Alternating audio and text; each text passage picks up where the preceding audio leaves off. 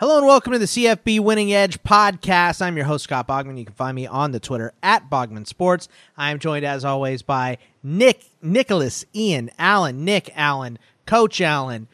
Uh, any single nickname you, you want to have for Nick, you could have.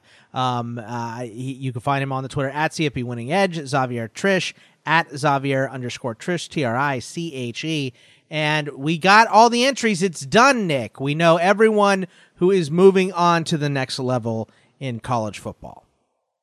Yeah, absolutely. And and uh, it finally feels like the off season. We're starting to, to uh, yeah. you know actually learn some things, know exactly who is uh, gone now. You know what was it, ninety nine uh, juniors left early for the NFL draft. Uh, I think that's actually down from last year, though, isn't it? That's what I had heard. Yeah, yeah. So, so you know, now we we finally know. We don't have to speculate anymore. Who's it going to be? Uh, a couple of surprises as far as people coming back uh, for next year. But yeah, now now that things are you know officially in the book start to get a little bit clearer picture you know in in january obviously. It's still way way too early but getting a little bit clearer picture as to you know what teams are going to look like looking ahead to next year. And i can't believe uh, i mean i guess i can believe but uh, xavier travis etienne going back to school kind of shocked me to if, if i'm being honest. I was very surprised because I think they're you know running the running back position uh, gets worn out the fastest out of any position in the NFL. Right. So I was kind of surprised he didn't take his money and run. Well, it doesn't surprise me when I look at the rest of the running back class. Uh, when you look at D'Andre Swift, J- J.K. Dobbins, and Jonathan Taylor, is he better than any of those three running backs? If that's a no for you, then he's losing a lot of money by coming out this year. Where I think he can come back, have an even more amazing year, which is to be expected with uh, Clemson returning a lot of their offensive production next year outside of Tee Higgins. So he may have a better year and possibly go first or second round next year, be one of the first or two, uh, one or two running backs taken off the board, and what would be, in my opinion, a far weaker running back class. So money wise, somebody he must have put his name out there. It came back maybe as a fourth rounder, late third. He was like, you know what, I'm gonna go back to school. I I feel like, and Nick, correct me uh, if you think I'm wrong here. I feel like he went back because Clemson lost the national title game more than anything. Uh, that's that's possible. I mean, I, I know in his uh, you know the the statement that he put out when he decided you know announced that he was coming back, it said something about unfinished business. So whether that's national championship or maybe you know make a run at a Heisman Trophy, something like that. Uh, I'm not sure. I mean, maybe maybe he loves Clemson and just didn't want to didn't want to leave. That you know, we we uh, chuckle a little at, at stuff like that sometimes, but you know, there there's that potential, and and Clemson did return. Uh, you know that great defensive line class, three of which I believe were seniors who certainly could have left after a, a, junior season. They came back and then won the national title after the 2018 season. So maybe he's you know thinking along those lines. Uh, it's hard to hard to say for sure. Uh, but I was definitely surprised. I, I certainly didn't see it coming. You know, running backs, uh, top end running backs. Uh, hardly ever come back for their senior year anymore, and and you know, besides potentially making a run at a at a Heisman, which I don't know that any player really uh, keeps that in the back. Of, you know, I don't I don't really know that that's what anybody necessarily uh, is shooting for as their number one. it's number so one impossible to thing. predict. Right, right. But but you know, besides that, I, I'm not sure what else he's got to prove. I mean, he's got two 1,000 yard seasons. He's averaged over seven yards a carry each of his first three years. Uh, he's put on weight, so he you know he runs with power. Uh, his first couple of years, he seemed just like a you know just a speed guy that didn't really necessarily run with a, a real physical style, but he's he's proven that as well, in my opinion. So uh, I was I was definitely surprised, but uh, as a as a college football fan, uh, I love to watch him play, and I'm, I'm excited to get to see one more year of it. Now uh, on the sheet here, and I love this question. Um, you said who was hit the hardest by um, players leaving for the NFL draft. And, you know, Alabama is always going to be in this discussion, right? I mean, and this year is no different. They lose Jerry Jeudy, Terrell Lewis, Z- uh, uh, I want to call him Xavier, uh, Xavier McKinney, uh, Henry mm-hmm. Ruggs, Tua, and Jedrick Wills all to the NFL draft. But it's impossible to say that LSU wasn't hit the hardest. I, I saw a tweet that said that they lost 94% of their uh, passing yards. Uh, it was because Joe Burrow leaves, obviously. Uh, something along the lines of uh, 79% of their receiving yards uh, with guy, and this isn't necessarily uh, guys leaving early either, but they they lose uh, uh, K'Lavon Chaisson, uh, Charles, Cushenberry, Delpit, Edwards-Helaire, Justin Jefferson, Thaddeus Moss, uh, Jacob Phillips, and Patrick Queen, all leaving early, plus the guys that are seniors like Burrow and others that are leaving uh, in this class. I mean, it's just it's LSU, and then there's a mudslide, and then there's everybody else, right? yeah, it seems that way. I mean, we we talked about the last couple of shows we've mentioned you know some NFL draft teams and things like that. And I think the first time it came up it was looking like Alabama certainly was going to be hit hardest as usual. And then Georgia was in that mix as well because we had just learned Jake Fromm was leaving. They had uh, you know one offensive lineman we expected but then two more that maybe a couple of months ago didn't necessarily expect to be leaving early. But uh, LSU you know we, we just didn't know uh, until early, uh, or you know, not uh, just a few days after the the national championship game. We we thought Edwards-Helaire would go. Pretty sure Justin Jefferson would go, uh, and, and, certainly there was, uh, you know, Delpit seemed to be one foot out the door, and you know, thought that maybe they'd lose a linebacker or two. I underestimated, I guess, the the losses that they would get at, at linebacker. I mean, I thought Chaisson probably uh, that certainly made sense. He had a huge year, uh, was very, very highly regarded. Uh, it sort of flew under the radar as far as a lot of people thinking about the NFL draft because he's listed as a sophomore because he missed basically all of uh, one season due to injury and was able to mm-hmm. redshirt. But uh, Patrick Queen just came out and dominated the national championship game. Certainly, you know, elevated his stock in my eyes and and you know probably put him on some radars that maybe he hadn't been before. But you know, then again, maybe he's been there all along, not sure. But then they also lose Jacob Phillips. So three out of the four starters at linebacker. You know, Delpit's gone. Kristian Fulton graduated. Uh, two of their starters, two of their three starters on the defensive line were seniors and are gone. So, I mean, they're, you know, two offensive linemen. So now they've got to replace uh, four of their five full time starters on the offensive line. So LSU is certainly, uh, I think you're absolutely right, hit hardest by a mile. They're going to look very, very different from a personnel standpoint. And then, of course, they've also now got to rebuild their coaching staff as exactly. well. So uh, they're they're uh, going to be a much much different team in, in 2020 than they were uh, in 2019. Uh, I mean, Xavier, is it, is it even close? It's LSU. I mean, Bama lost a lot of players. Ohio State lost Dobbins and Okudah and Chase Young. That's a huge blow. Uh, the two best players at Oklahoma. Mm-hmm uh, you know, left in Kenneth Murray and CeeDee Lamb too. So eh, I'm not saying that there are other teams that aren't impacted, but it's easily LSU, correct? Well, yeah. I mean, you look at Georgia and you go, okay, they may have lost their entire starting lineup, barring their center. I'm not going to feel bad for Georgia when they just got the number one five star quarterback recruit for next year already. yeah, that quarterback room is going to be stacked next season. Um, but no, it's, it's definitely LSU. I, I, I honestly think that um, LSU fans really need to savor this one because it's going to be a while, maybe until they're back at the point that they were this season. I mean, they lost, you know, what has been generational talent for them. Uh, you know, obviously Burrow and Edwards-Helaire is going to be a huge loss, although they had the number one, they have the number one running back from 2018 um, in their backfield coming back next year. Obviously, defensively, replacing a guy like Delpit is no easy feat. Um, yes, they still keep Stingley, but you know him. A large part of why Stingley was so good is because coming into the year, Kristian Fulton was thought to be the better corner. So they, you know, it allowed Stingley to get uh, reps and to become comfortable on his side of the field. So when people finally started to attack him, he knew, you know, he, he was able to hold his own and exceed. Um, I mean, it's man, I, it's weird to see a team win a national championship and everybody depart like they did.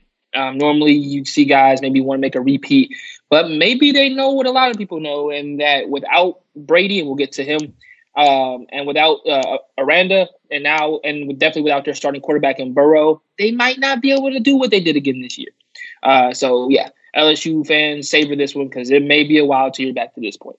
So, uh, we, one, go ahead. One, one quick note. I, I, I just pulled up I've got my, you know, the, the 2019 FBS team profiles up on, on one side of my screen, and I have the the uh, beta version, I guess we should say, of the 2020 pulled up. And so I've got a, a thing up at the top, these different information boxes that that keep track of certain things, and one of them is, uh, you know, average 247 rating for the team as a whole, and then the offensive uh, side and uh, or offensive starters and the defensive starters. And and one just thing that that you know I notice immediately, uh, of course, is is the uh, defensive starters are are losing a good chunk uh, for sure. And we you know we talked about the linebackers hit hard and and all those starters, but oddly enough, the uh, as they're currently set up, and I haven't even put in the you know the incoming recruiting class yet into the 2020 side, and, and I know LSU is, as always, going to bring in a, a lot of talent uh, in this upcoming class. But the offensive starters uh, who I've got penciled in at this point actually uh, are about 10% uh, higher rated than the outgoing 2018 class. So from a from a you know just pure potential standpoint, the offense is going to be loaded again. Uh, you know that that includes Myles Brennan, who came in was was you know highly recruited, uh, was a, a, pretty you know had a, a pretty significant higher uh, rating coming out of high school than Joe Burrow did. Now Myles Brennan, obviously, you know they brought in Joe Burrow and, and didn't hand it over to him for a reason. So you know maybe there, there's something there, but uh, the LSU is is going to be dangerous as always. They're certainly going to have to rebuild. You know, Xavier, I think you're right that they're not necessarily, you know, uh, 2020 uh, does not seem like, you know, the year of the repeat for, for LSU, but uh, I don't think they're going to be, you know, down and out. And I don't think, even if they do take a step back, I don't think it's going to be for long because, I mean, the talent is, is you know, they've got high end talent all over the field and especially on offense. We're going to replace them in the, uh, playoffs with Texas, of course. Everyone knows that. Uh, but if LSU, I think, is one, and um, Alabama has to probably be two.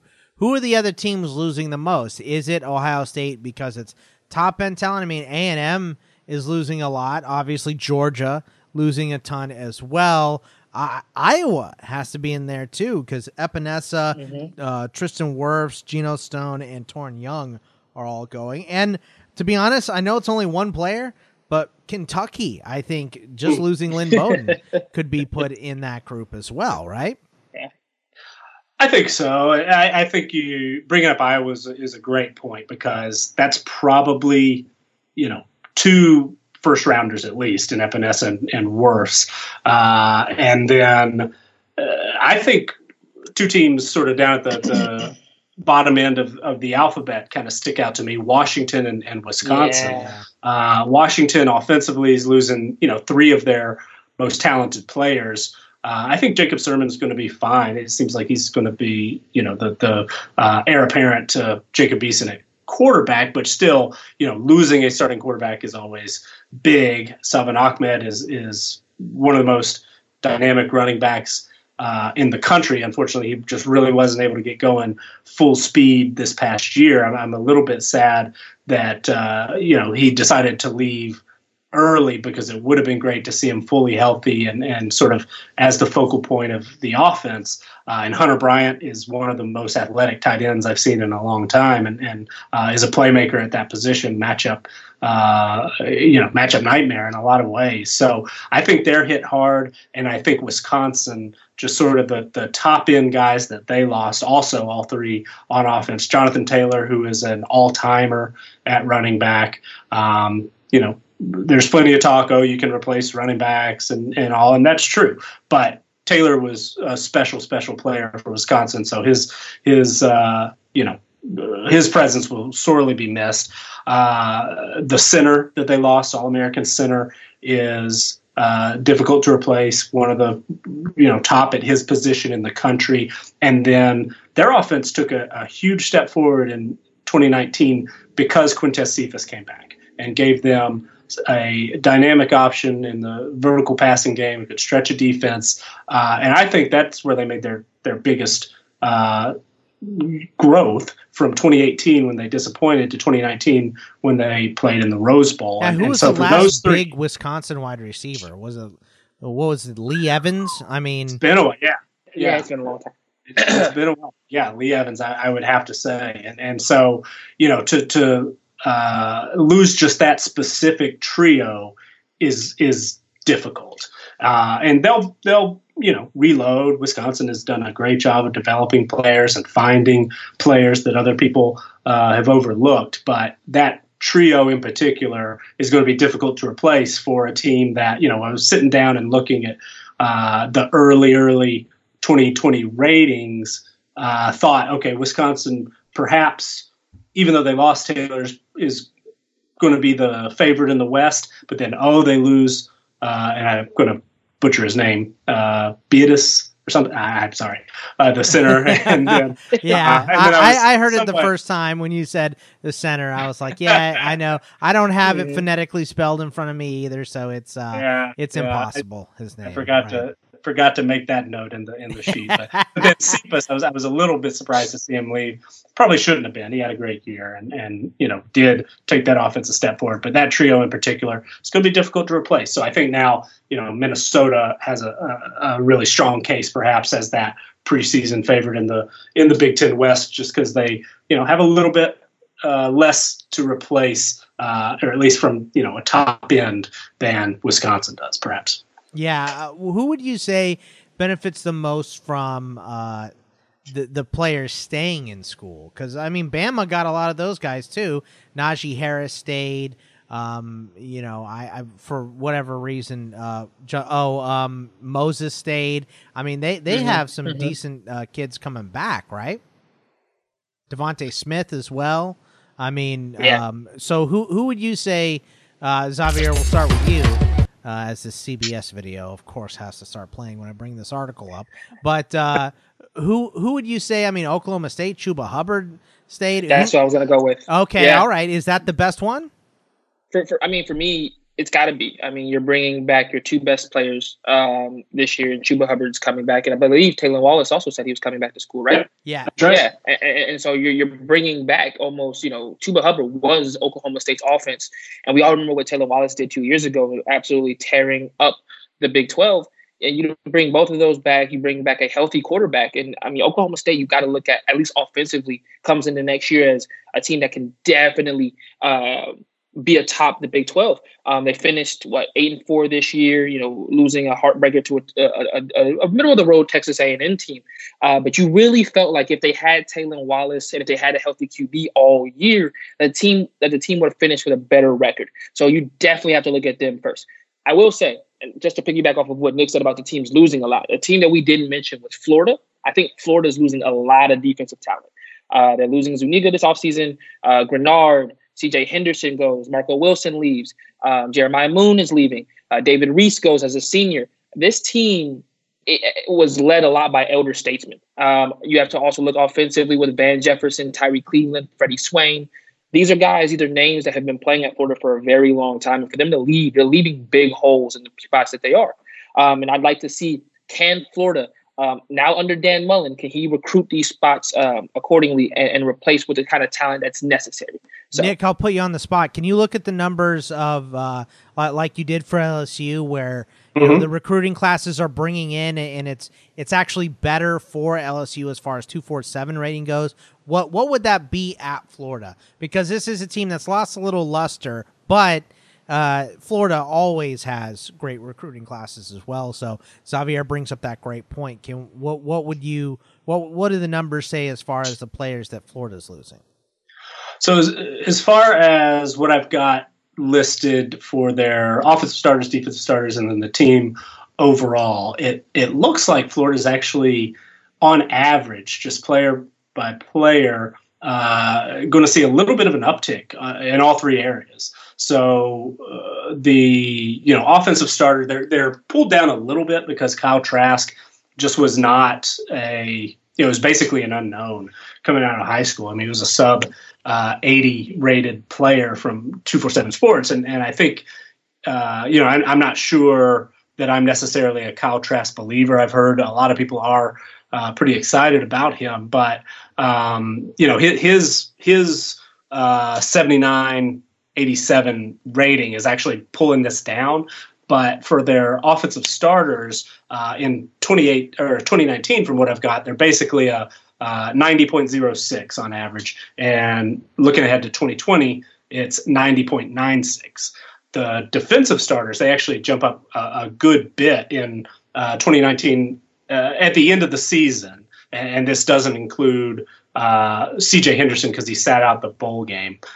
mm. But they were 87 94, and in uh, 2020, it's looking like they're going to be a 92.3. And part of that is they added Brenton Cox, the five star uh, former Georgia signee, who mm-hmm. uh, is probably going to step into one of their starting linebacker uh, positions, and and they do. Uh, I have I have Jeremiah Moon as coming back.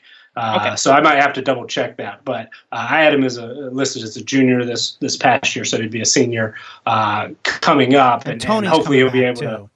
So Tony is coming back. He was also uh, under uh, was also a, a lower rated recruit than you would expect, but they also added Lorenzo Lingard, the former five star uh, Miami running back who I don't have listed as a starter, but is an elite talent. Uh, so I, I Florida's pretty high for for me. I I think you brought up a great point with the receivers because uh, they were one of the highest rated receiving groups uh, as far as our numbers go in the country. Just from a pure talent standpoint, I don't think they necessarily took the best advantage of that talent.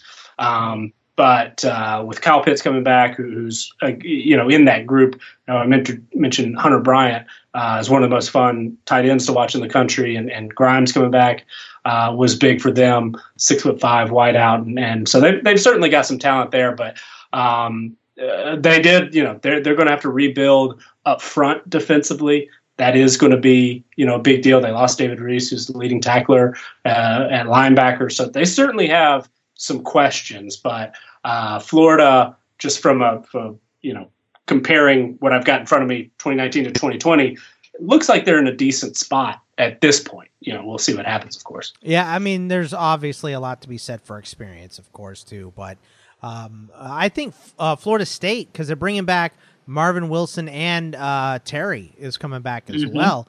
Uh, I think they're they're another team that that gets boosted up a little bit. Oregon, obviously losing Justin Herbert sucks, but bringing back Thomas Graham and um, uh, why can't I think of the running back's name? Verdell.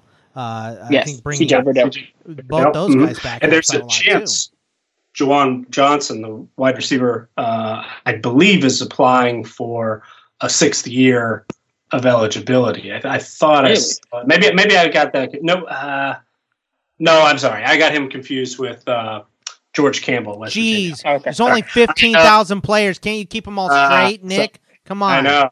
I was thinking highly rated uh, transfers, but but yeah, Oregon. You know they they've got some some rebuilding to do at, at linebacker, but the secondary is coming back absolutely loaded. Kayvon Thibodeaux at, at uh, you know the pass rusher, uh, basically joining the other two returning starters uh, on the defensive line. They're they're definitely going to be in good shape. And and actually in that uh, you know in the Pac-12, one of the teams that I think uh, avoided you know some some catastrophe perhaps was USC. They did lose okay. Austin Jackson at, at left tackle, which is going to hurt because they certainly still have room for improvement on the offensive line, but they were able to bring back uh, Tyler Vaughns, who has an opportunity to really step in and become that number one guy now that Michael Pittman is gone.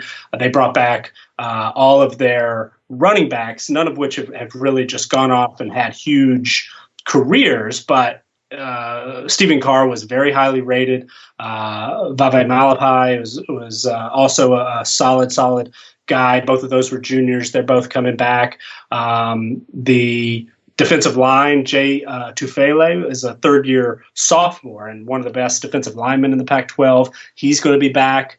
Um, they, they lose a little bit at linebacker, but uh, they had so many injuries last year. I, you know, if they're able to stay healthy, um, if if we have time, we'll get to this later. But USC, I'm, I'm at this point, it, it makes me uh, just incredibly nervous. But I'm very high on USC. They bring back a lot. Yeah. well, and I we mean... and we've got to talk about it. uh, Utah has to have be losing at least got to be top five for losing the most because both Huntley and Zach Moss are both graduated. That's I mean true. these are guys that have taken Utah to heights they haven't been to in a very long time. So I mean, and Jaylon Johnson, Javelin Guidry in the secondary, basically because those guys left early, and then three other uh, experienced guys graduated there. They're having to rebuild their secondary, and they're rebuilding their defensive line. Utah lost a ton. You're absolutely right. So I, I got to ask this question before we move on, Nick. Since um, players that go to the NFL are dead to you, and you no longer watch them, who are you most disappointed to see leave early because you just wanted to see one more year of whoever it was? It can it can be a surprising guy, or it could be a guy like Jerry Jeudy who is just unbelievably talented. So you hate to see him go play wherever and not in college. Uh, so who who would you, if you had to pick one, who would you say that guy is? It, it's a good question, and Jeudy is one that came to mind. But I am sort of excited to see that receiver group thin out a little bit at Alabama. one, I, I want to see more from Jaylen Waddle. I, I want to see more from him as a receiver. So I'm I'm excited to see him and DeVonta Smith be like the two guy, you know, the the Xavier. These guys, uh, like the the guys leaving, are so dead that Nick can't even talk about them. He only is still talking about guys that are gonna play next year. He's gonna he's gonna refer to them by their number, not by their name. Who's the guy, Nick? Come on, who's the guy that you're gonna miss? You you can say who it who is it?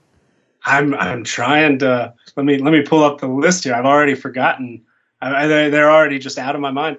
Uh, Isaiah Simmons was was a ton ah, of yes, yeah. Uh, he, he was incredible, and and you know just all season, all the versatility that he's got. So much fun. You brought up Lynn Bowden. Uh, was a had a just a really really special year. Um, would love to see him more. Antoine Winfield Jr. at Minnesota. Mm-hmm. Yeah, uh, left as a third year sophomore. He was. I did Minnesota today. Their update to 2020, and and he had one of the most productive years of any any defensive player, probably any player in the country. Uh, I was going through and making sure my uh, the production points were, were up to date. He had 17 production points this year, which is just nuts. I mean that that's you know Jonathan Taylor would be around 17 production points. That's just because he ran for 100 yards every week. So uh, you know that he he was uh, uh, a lot of fun to watch. Highly highly productive. Um, I'm a little bit disappointed in uh, a couple of the you know fringe guys that probably aren't first rounders, but still decided to leave early at Notre Dame and, and Texas A&M because I was very high on both of those teams. I, I initially, uh, when I was starting to chart out my you know too early 2020 ratings, I thought Notre Dame might be able to sneak into the top five in the preseason, and then Texas A&M uh, return. They had, I believe, two seniors total on offense and two seniors total on defense last year, neither of which were full time starters, if, if memory serves. But they lost four guys to the NFL draft, including a couple of wide receivers, which that's a pretty important position as far as returning production goes. It, it's really highly correlated to, to, strength from one year to the next, how much receiving production returns. So, uh, just the fact that we won't really see Notre Dame potentially at full strength and Texas A&M at the full strength of what they could have been. Uh, I, am going to miss that a little bit as well. Opposite Nick. question for you, Xavier. Who who are you excited to see go to the pros? Okay, Nick, how many points did Antoine put up this year? Seventeen. And he didn't I, finish as a finalist for the Jim Thorpe Award. Okay, just want to get that out of the way. yeah, yeah. All right. Um, Which, by the way, like five is a lot. Right. yeah, five is in, lot, in right. one Exactly. season. Five production points is a lot. He had 17. So if that doesn't mean anything to you know somebody who hasn't actually looked at our our team profiles, which you should, uh, the uh, yeah that that's a huge number.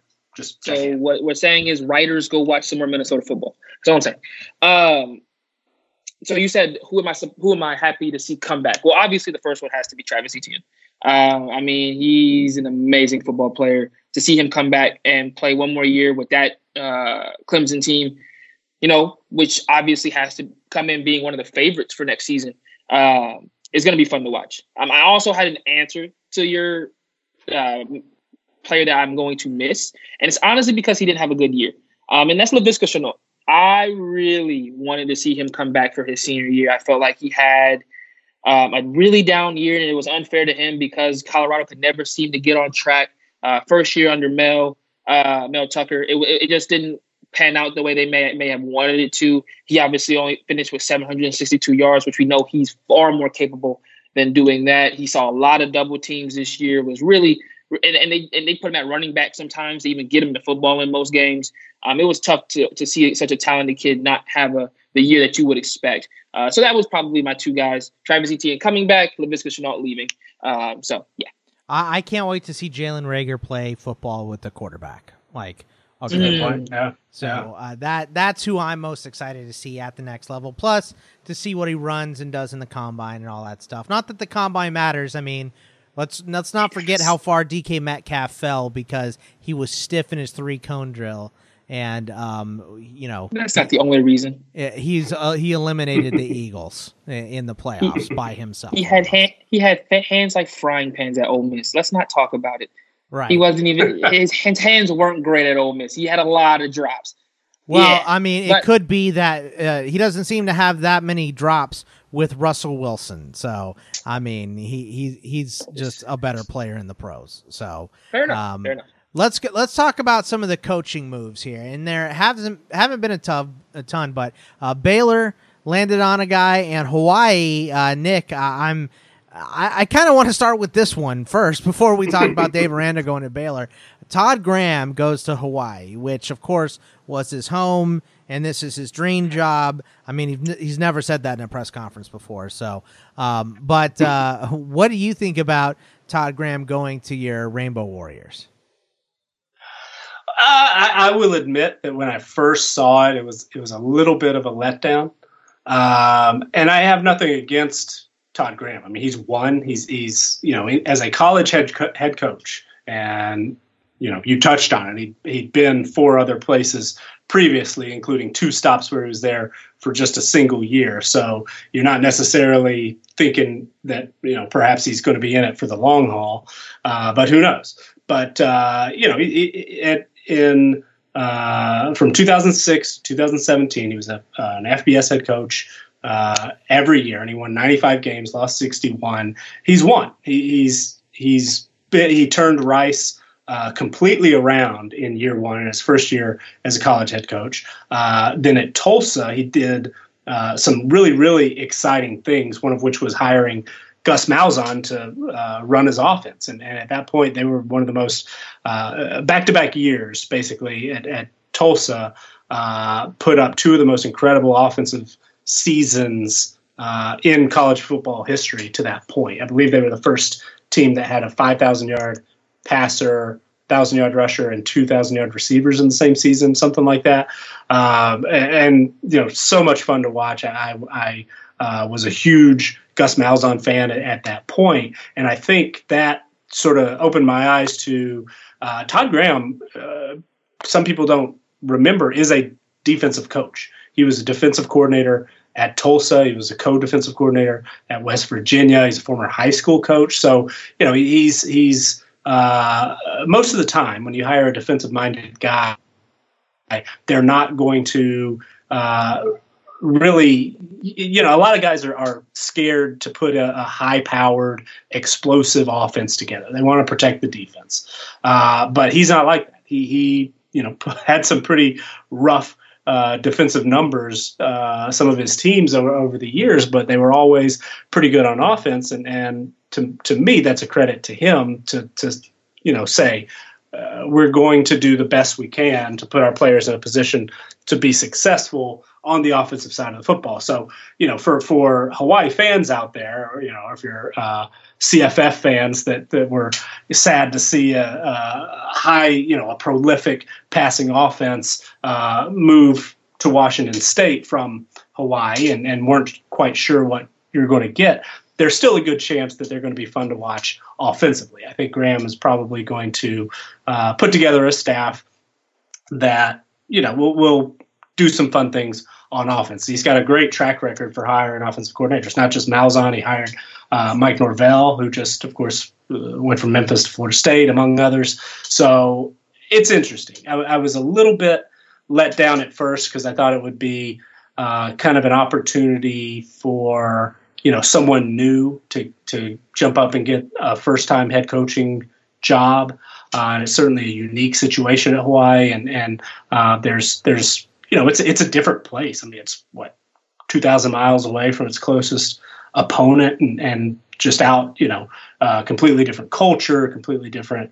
Uh, just uh, it, it's a it's a much different job than there is in college football, and and you know there was an opportunity to perhaps go with somebody that was maybe more familiar with that and i think that there could potentially i, I certainly don't know. I don't maybe maybe todd graham spent every winter in hawaii his entire life i'm not sure but uh, it, it, I, am sure know, he'll it, have a story about it if even if he didn't so Right, yeah. but but I, I, you know I, I envision perhaps there might be a little bit of a learning curve for somebody that uh, was in no way affiliated with the program before. Somebody who was who who you know when I first uh, I did not expect Dave Aranda necessarily to be the guy at Baylor. That sort of came out of the blue uh, to me because the you know the last thing I had heard he was interested in the UNLV job and was seriously considering it and then did not you know either didn't get it or pulled out because LSU was going, you know, whatever the the actual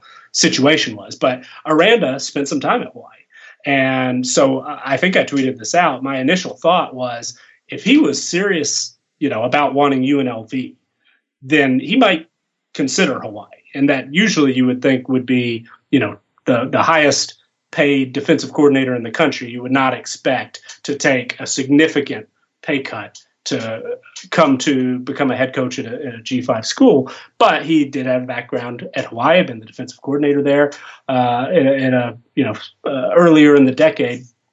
I thought maybe they'll just say, "All right, make him say no," and then if he says no, then you know you look to maybe promote from within. That certainly seemed like the most logical thing when this search started was that they would uh, bring somebody up you know from the offensive staff promote them to head coach and then you know kind of keep keep the ball rolling. But uh, i was surprised that they went sort of out outside the box to graham. But uh, the more i thought about it you know uh, graham's won. He's done a good job.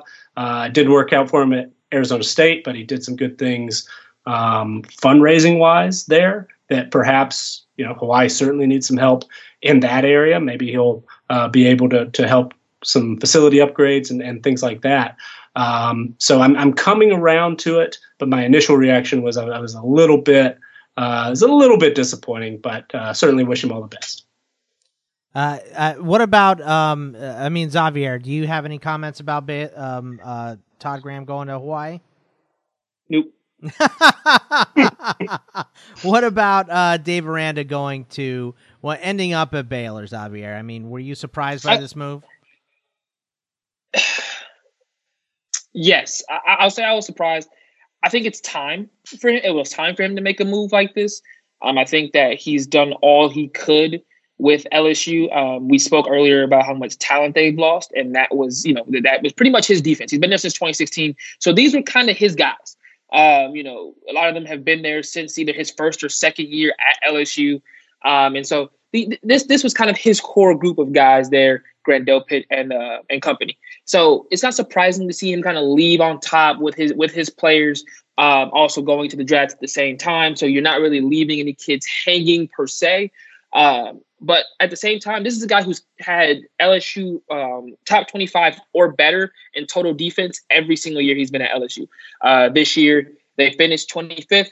Uh, 2018, they finished 12th. Uh, 28, uh, 2017 they finished 10th, and the year he got there they finished 25th. So he deserves it. I mean, he's he, he can recruit.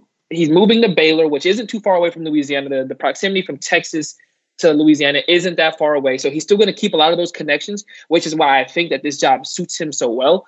Um, that he's going to be able to get some talent in Baylor. Uh, the only unfortunate part for him is that Baylor is losing a lot of defensive talent on what was, if not mistaken, the best defense in the Big 12 this year, or one of the best defenses in the Big 12.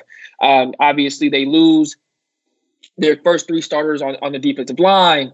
They lose two starting linebackers uh, to graduation, or four four linebackers total, two linebackers uh, who were starting to graduation. He loses three in the secondary to graduation, one to early draft uh, enrollee. It's going to be really hard for him next season coming back with uh, such so, so much of a dearth of talent leaving. But if anybody can get it done in the recruiting stage, it's going to be Dave Aranda. He's done such a good job at LSU. I think he could, he could do the same thing at Baylor, who's coming off of a good year. So he has legs to stand on. Uh, Matt Rhule has left him with a dearth of talent offensively, and I think he's going to get the defense back to where they need to be to compete in the Big 12. Nick, what do you think about Aranda going uh, going to Baylor? It, it was a surprise, but I think it's a good fit. I mean, he, he seems to be uh, he was ready. You're absolutely right, Xavier. He, he was ready to be a head coach, and and uh, it seemed like for whatever reason, you know, he's not the most outgoing guy, not the most uh, exciting guy, ball of energy uh, that maybe some people gravitate to in a in a head coaching search. But he's a he's one of the brightest minds, uh, brightest defensive minds in, in college football, certainly. And he's he's done it. He's he's done it at the highest level. He'd accomplished everything he could accomplish at LSU, winning a national championship, putting guys in the league year after year. Uh, so it was time, and, and this was a great spot. It, it seems like a, a perfect uh, perfect landing spot for him. He seems to be a good cultural fit. Um, seems to to you know have, have, as you mentioned the the ties within the area. Uh, he started his coaching career as a uh, GA for Mike Leach at, at Texas Tech. So he's spent right. time in Texas. He's uh, recruited the state, and and uh, so I think that uh, those relationships he'll be able to to build on. You're absolutely right that Baylor is is from a uh, returning production standpoint.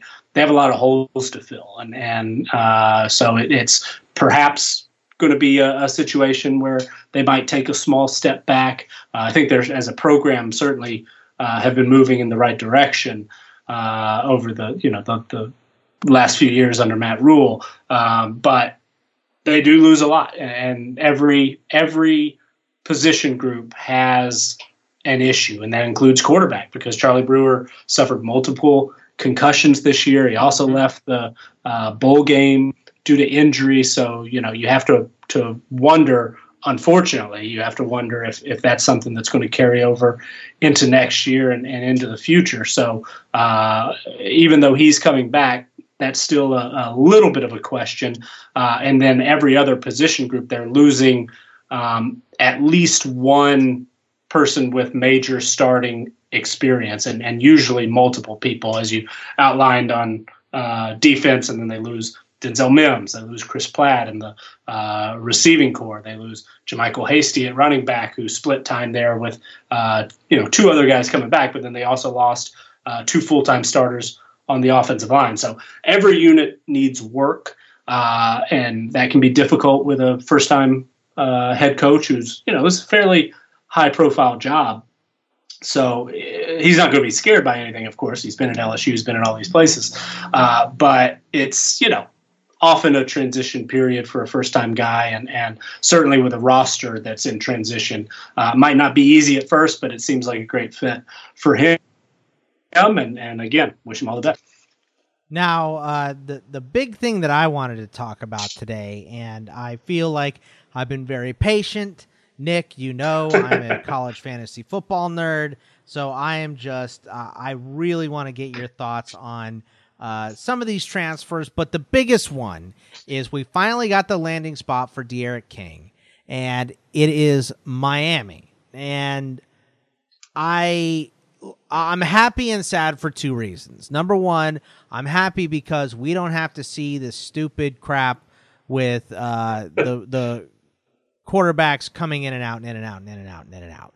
So we don't have to play the uh, musical chairs with them anymore. But I don't know that for fantasy purposes, our guy D'Eriq King is going to be an absolute first round must have stud pick anymore. So I mean, still amazing, athletically gifted, and all that stuff. But uh, Miami and their pro set is not. It's not indicative to scoring 55 touchdowns. So, what did you think of this move of King to Miami? Do you think the fit is nice? And what is what does it mean for nerds like you and me for college fantasy?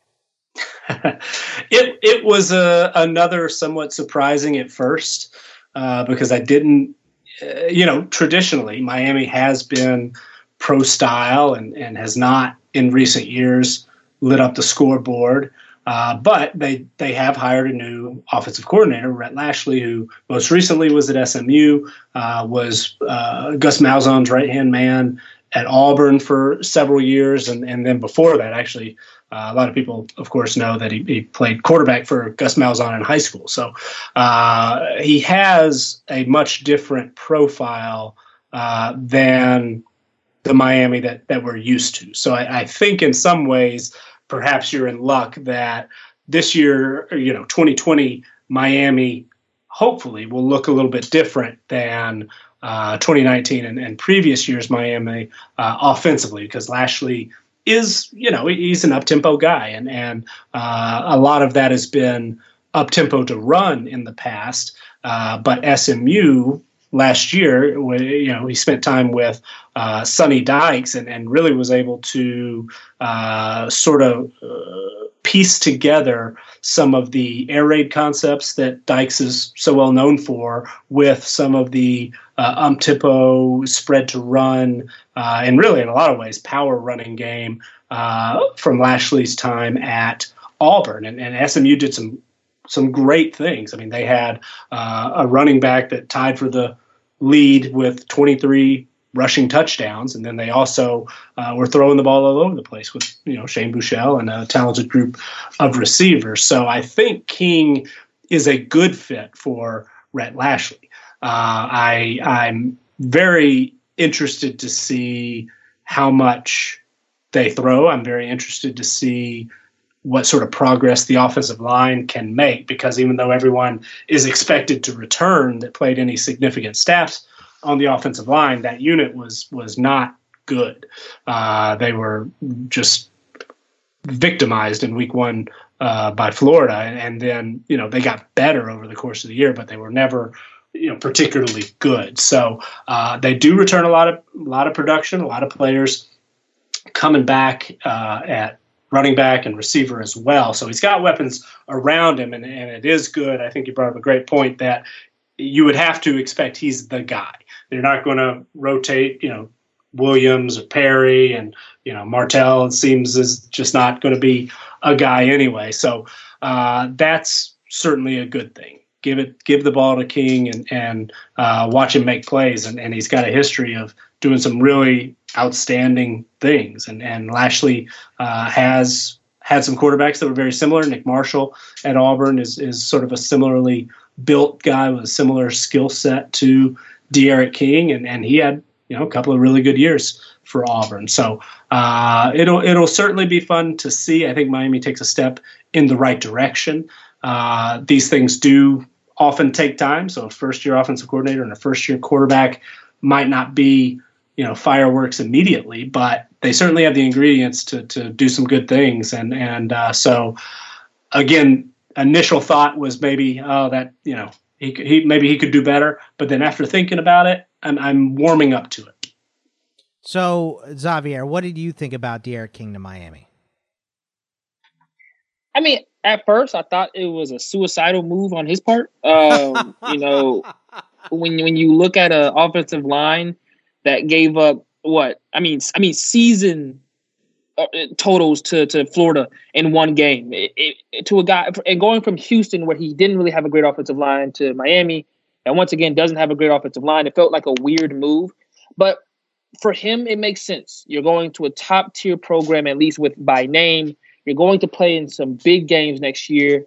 Um, you know, you're, you're playing in a conference that's going to make sure that you're on television. If you're not on ESPN or ESPN2 or ESPNU, you're going to be on the ACC network uh, because Miami is such a big name. So it's going to give him the the opportunity to at least show his talents, um, even amongst a bad offensive line. Heck, we saw it this year with Bryce Perkins. Virginia didn't have a great offensive line either. However, you know, he was on, you know, television so many times and able to show his talent that by the end of the year, we understood he's a good football player, even though his offensive line may have sucked. And that's what I see from, from this move from D'Eriq King. Uh, Nick, just to allude to your point about a first year uh, quarterback and a first year offensive uh, coordinator, I will say that they do have a, a relatively decent start to next year that may allow them to uh, get the ball rolling. Uh, if you look at their season and start off, first off, they start off with three straight home games, and they're against Temple, Wagner, and UAB.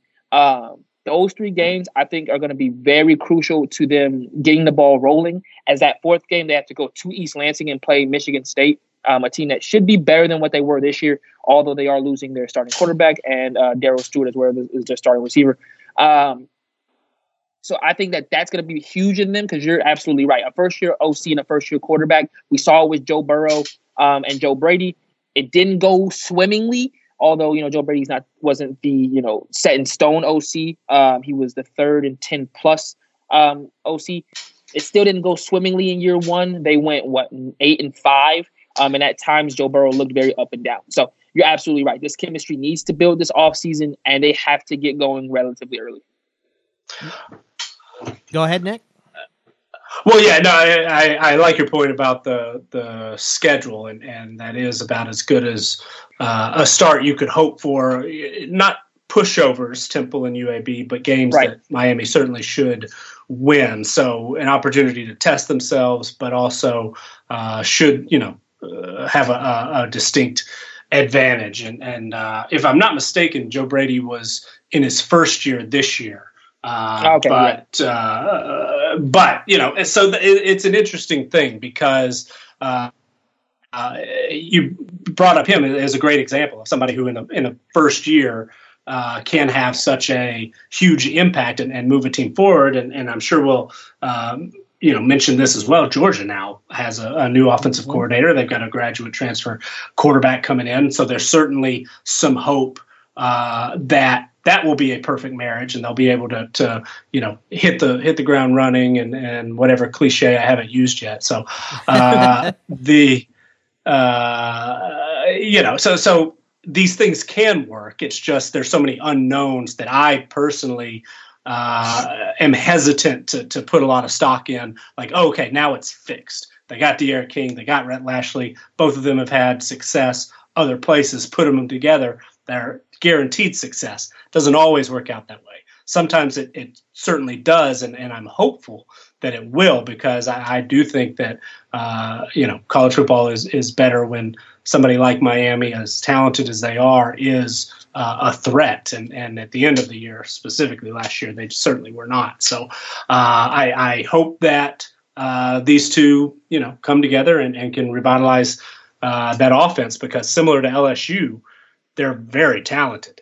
They just haven't, you know, kept up with the times or, or, you know whatever. They just haven't gotten the most out of their talent. So it'll certainly be fun to see uh, what they do if, if they're able to modernize things and and uh, play with a little more uh, you know a little more tempo and, and take better advantage of uh, the talent advantages they've got and speed and things like that. Now we had Felipe Franks go to Arkansas, and we're pairing him with Kendall Briles. So, uh, I mean, maybe uh, exciting for uh, CFF guys, but I don't know in in the big picture if this is nearly as exciting as D'Eriq King. Uh, what do you think about this one, Nick? Yeah, I, I, basically could repeat everything that I just said. I mean, you know, Franks, I, I I think was higher on him than a lot of people coming into last year, and unfortunately suffered the the just severe uh, leg injury, and and so we didn't get to see him uh, much after the first few games. Briles has performed most of you know his his got a strong track record. He was the play caller when D'Eriq King uh, accounted for 50 touchdowns a couple of years ago. So uh, he certainly has some history, but the the pieces aren't quite there like they are at Miami. So uh, I think you know same thing with a first time. Uh, uh, OC, not first time OC, but in his first year uh, coming in a new system and, and then a new quarterback in his first year. Uh, you hope that they'll be able to to mesh well and and be a, a solid team to start and build a foundation at Arkansas. But uh, though they've recruited well, or they recruited well under Chad Morris, uh, the pieces just aren't quite there or as many of them as many building blocks as there are at Miami so I don't love this as much, uh, or, you know, I, I am a little more hesitant to expect success than I uh, would be at Miami, but it'll be interesting to see because Franks has a, a cannon. He's he's was somewhat mobile. Hopefully, he'll be uh, 100% and, and you know still be mobile uh, once he recovers fully. And Briles does some interesting things and, and has had some success in the past. So uh, hopefully, it'll you know at least give Arkansas fans uh, uh, some more excitement than they've had the last couple of years. Uh, Xavier, what do you think about Felipe Franks going to Arkansas? I mean, this is the best quarterback they've had since Ryan Mallett, so that's a plus. Oh, um, Ryan Mallett. Oh man, you Matt Jones was pretty good before him too. So is this true? is. This true. But Ryan Mallett was my generation. Uh, oh, oh, oh, excuse me. Too old for uh, Matt Jones. You were probably uh, a baby no. when Matt Jones was doing rails off of uh, the dashboard with a Walmart card. I, that guy just wasted his uh, entire potential. But I mean, one of many guys to do that. So yeah, yeah. I mean, he also went to play for the Jaguars, so not much else to do out there in Jacksonville. Um, this was after he got cut. It was in a Arkansas Walmart parking lot, as I remember. Oh, that's so. Sorry. But I mean, it just it's just too makes too much sense. So. But yeah, so same thing with Felipe Franks. Uh, the only unfortunate part is that Arkansas doesn't start with nearly as easy as a schedule uh, that Miami does. They start with Nevada, then they go play at Notre Dame, and then they go to Starkville, and then just to round out the fourth game of the season, they go to Arlington to play uh, against Texas A&M.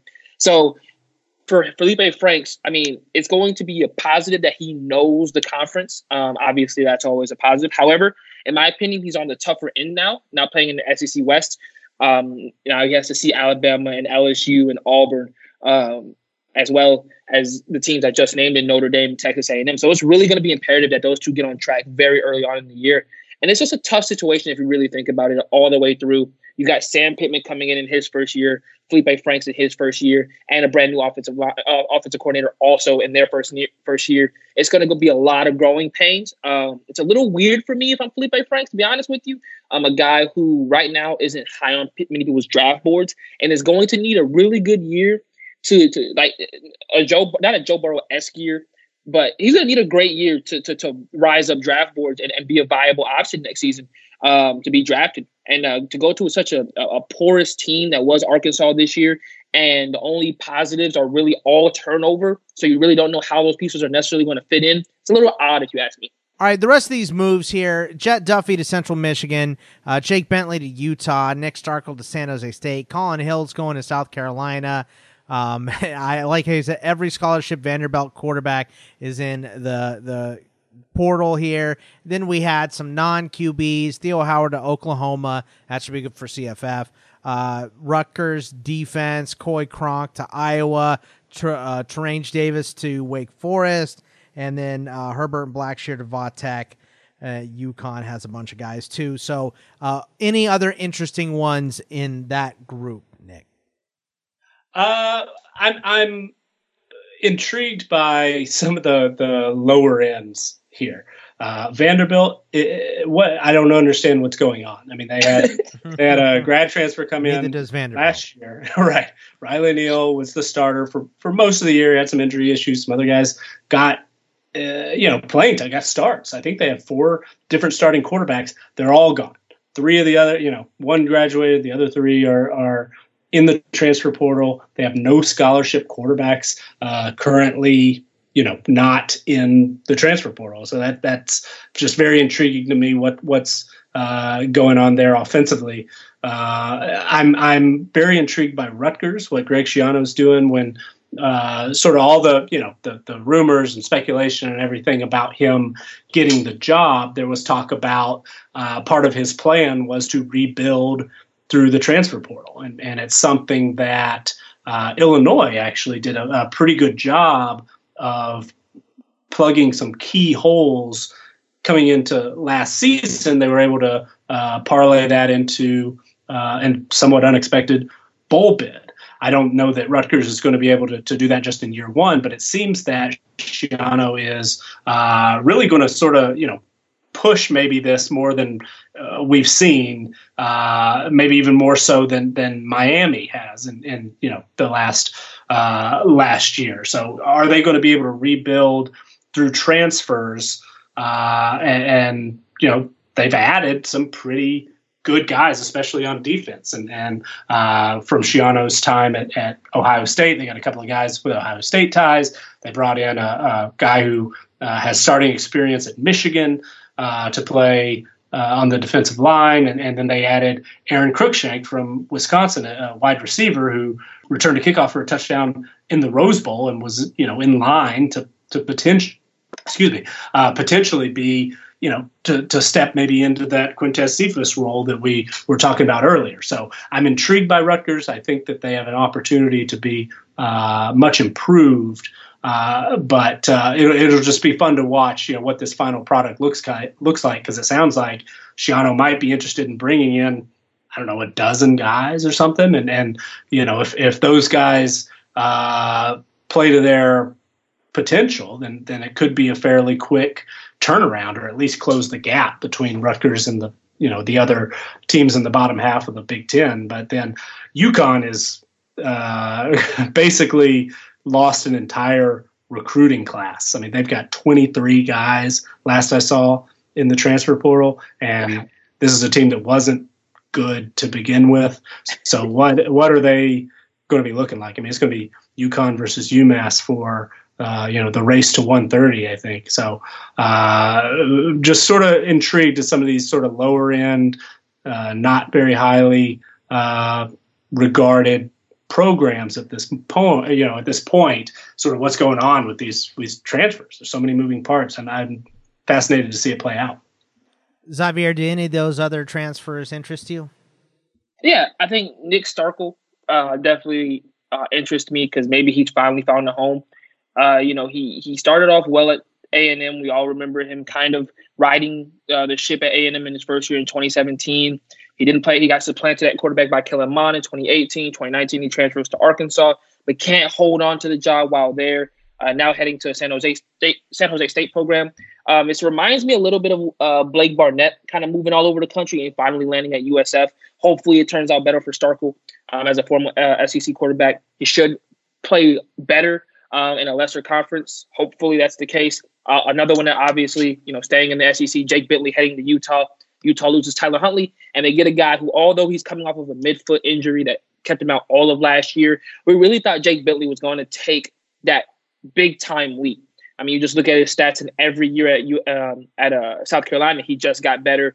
Uh, freshman year, 1,400 yards. Sophomore year, 2,700 yards. And junior year, uh, 3,100 yards. You just kind of expected him to make that expert leap in his senior year. It just didn't happen for him. Obviously, the Hilinski brother takes his spot, but Utah gets a really good player and a really good kid. Um, and and I like Utah. Uh, we talked earlier about how much production they're losing, so that sucks for Bentley in that regard. However, Utah is a program that I think with Bentley at quarterback, if he can be what he was at South Carolina, can still be around the, the top of the Pac 12 that's losing a lot of talent, anyways. Um, and I think Utah can, once again, if he can play up to his ability, can possibly contend once again, depending on how well he plays, obviously. All right. Well, that is going to wrap it up for CFB Winning Edge today. Nick, tell everybody about the Patreon.